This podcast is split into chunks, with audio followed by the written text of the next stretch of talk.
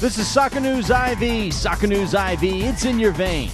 Brought to you by SoccerRom.com. From Bumblebee to high school to college to the pros, before the best coaches go to practice, they go to SoccerRom.com. Hello and welcome.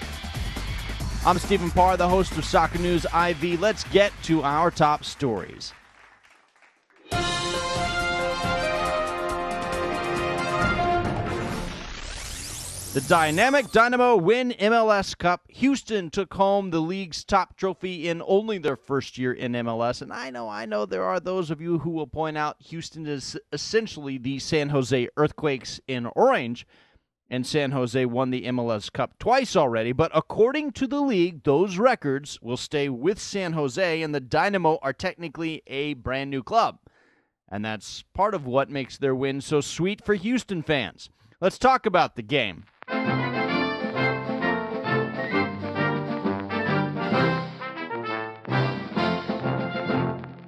While it was Houston's first trip to the Cup, their opponents have been here before. They lost to LA back in 2005 and in 2002. Both of those games were lost in overtime, 1-0. So it wasn't really any surprise that the score was 0-0 at half. In the second half, New England subbed in Connor Smith and Clint Dempsey. Dempsey added a spark right away, but still wasn't able to put anything in the goal. The ankle he injured in Game 2 against the Chicago Fire was obviously still giving him problems. Smith was giving the Dynamo problems by the end of the second half. He made numerous hard-charging runs down the left side of the field. Brian Mullan did a good job to shut down most of those runs. But as the game wore on, it was becoming clear that Smith was wearing Mullan down. So we go into overtime, still scoreless, until the 113th minute. That's when Smith was finally able to break through and slotted a ball into the path of Taylor Twellman, who touched the ball perfectly into the side netting. New England was up a goal with only 7 minutes left in overtime, and that proved to be too much time. While the Revs were celebrating, Brian Ching headed home the tying goal just seconds after the restart. New England went from elation and relief to despair and disbelief. The game was tied, and momentum had shifted back towards Houston. The score remained tied, and so the match went to penalties. New England's Matt Reese guessed right on every Houston shot, but was only able to make one save. On the other hand, New England's Pat Noonan sent his shot into the stands as a souvenir, and defender Jay Heaps gingerly rolled his shot nicely into keeper Pat Onstadt's stomach. Houston won 4-3 on PKs, and Brian Ching took home MVP honors. This game was really played up by ABC as a showdown between Ching and Twellman. Remember, it was Ching who took Twellman's spot on the World Cup roster earlier this year. And not only did both men score for their teams, but Brian Ching man-marked Twellman on all of New England's set plays. And a couple of times, it was Ching who denied Twellman a clear chance on goal. I personally have never seen a striker do such a good job defending against another striker. And for those of you wondering, Clint Dempsey did not take a PK for New England. He felt his ankle was not strong enough to power a shot past Onstadt. Steve Ralston also declined to take a shot because of injuries.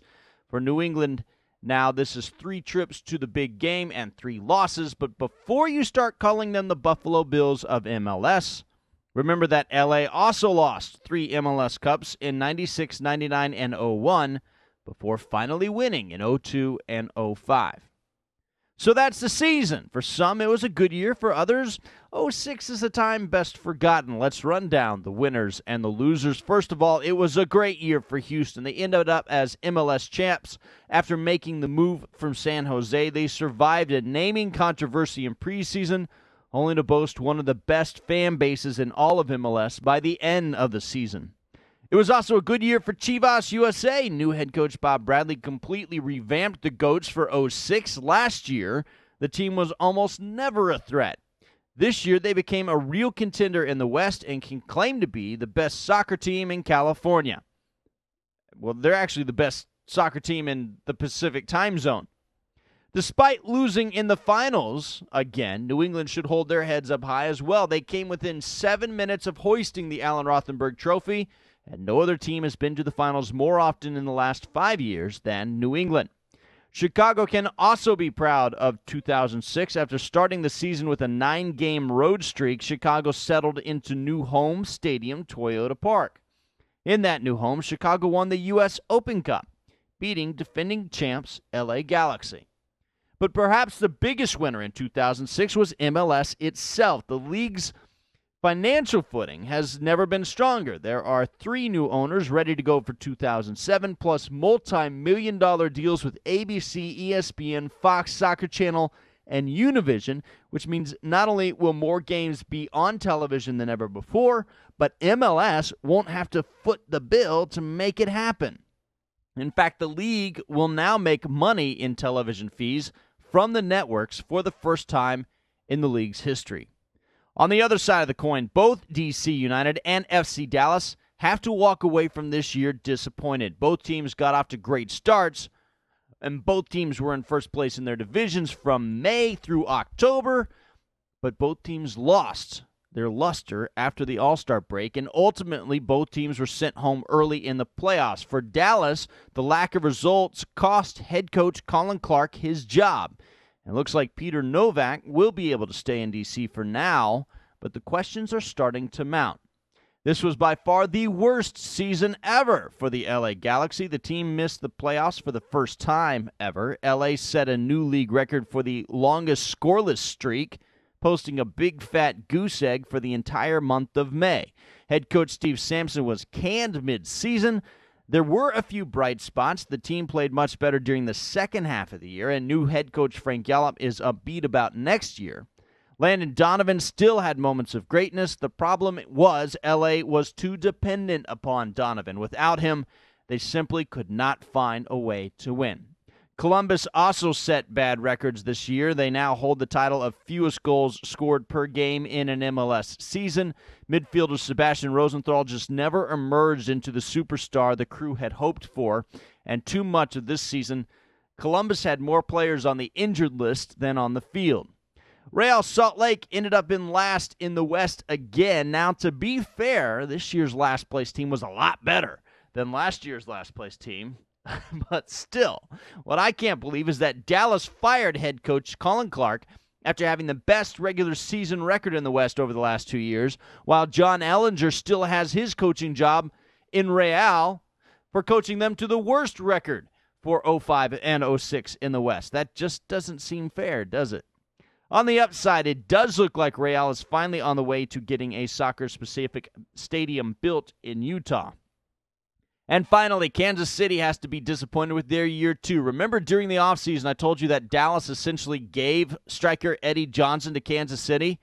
Dallas got basically nothing in return, and yet they got the better end of this deal. Johnson was a bust. So was Josh Wolf.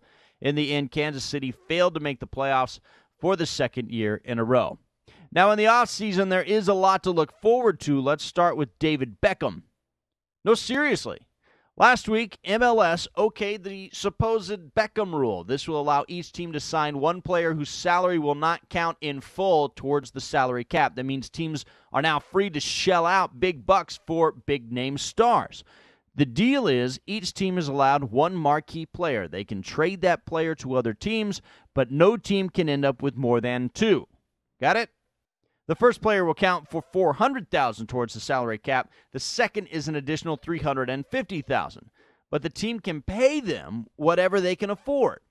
So who is the league going to get? Well, David Beckham is on the outs in Real Madrid, and his contract negotiations over there haven't been going well. He has said he'd like to play in the U.S. eventually. He has a soccer academy in California, and the Galaxy has said they want to sign him. The New York Red Bulls may be going after Brazilian striker Ronaldo. His stock has waned a bit in Europe, and many Brazilians think he's gotten old and fat. Plus, Ronaldo has said that New York is just about the only place on the planet where he feels like himself, and his wife likes shopping in Manhattan. We'll just have to see during the offseason. Also, during the offseason, we'll start to see what kind of a team Toronto will shape up to be. The Toronto expansion draft happened on Friday. Perhaps the biggest news from the draft is the three-way deal between Toronto, Houston, and Dallas. Toronto drafted Canadian defender Adrian Siriu from Houston. They then traded Siriu and a draft pick to Dallas for midfielder Ronnie O'Brien. O'Brien is from Ireland, not Canada, but his wife does have relatives near Toronto, and he has been asking for a trade out of Dallas. Toronto has said they will do just about anything they can to acquire the rights to Houston's Dwayne De Rosario. Dero is also Canadian, but I just can't imagine any reason in the world that Houston would let go of their best player and perhaps the league's best player. We'll just have to see. There are also expected to be plenty of player moves this offseason. Freddie Adu has a 2-week tryout with Manchester United. Reading FC appears to be interested in Eddie Johnson, and just about everyone is interested in Clint Dempsey. Many of the stars in New England could be overseas by next year. Taylor Twellman and Charlie Joseph have both said they want to go. Pat Noonan's contract is up at the end of this season as well. One more bit of postseason info. We here at Soccer News IV will also go through a bit of a change. We are going to be updating the look and the format of the show, and we hope to have some new features for you next season we think you'll enjoy. If you have any suggestions about what you'd like changed in the show, please let us know. You can email me at steven.sniv@earthlink.net. As things happen in the world of MLS the next few months, like say, oh, I don't know, the naming of a new head coach for the U.S. national team? Maybe. Then we'll put up a new short news segment to keep you current so you can keep checking back for those updates. I need to say thanks to SoccerRom.com for all of their support. It's been a good first year for us, and SoccerRom.com is a major reason why. For Soccer News IV, I'm Stephen Parr. Remember, Soccer News IV, it's in your veins.